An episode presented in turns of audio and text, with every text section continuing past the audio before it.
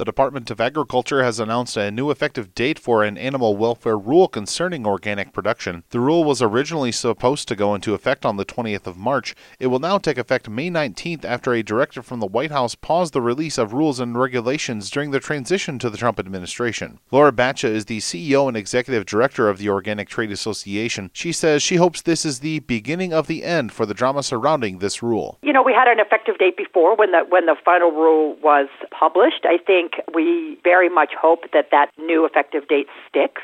I think as new policymakers come into place and evaluate situations, you know, we're really encouraging everybody to try to zoom out a little bit and see the forest and not just the trees on this one. It's been, you know, over a decade in the making. The rule would set organic animal care standards in livestock production. Most of the provisions were non controversial, but things like outdoor access requirements for poultry have been targeted by ag groups and Capitol Hill. Batcha clarified that the rule is not a new regulation, but rather a clarification of existing policy. She says tinkering with the rule now should be avoided. Well, we would be concerned by any attempts to open up what is a final regulation that's not yet effective based on over decades worth of good work following processes for stakeholder engagement. So whether or not it was the agency or Congress or anywhere, I think we would be concerned by that because it's time for it to become effective. Batcha says outside concern about the rule should be alleviated by the fact that organic production is a voluntary program. The organic program is an opt in standard,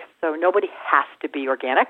And you opt in, and then the market rewards participants for voluntarily choosing to step into this regulatory framework. That's not the same as a regulation that applies to all of agriculture, right? It's a totally different thing. You know, we encourage people to be cognizant of that distinction and for a voluntary opt in standard to reward participants, there has to be a differentiation. She says the voluntary nature of producing organic separates this rule from other controversial regulations like the USDA GIPSA rule, which sets new standards of proof for market practices in the livestock and poultry industries. In Washington, I'm Spencer Chase.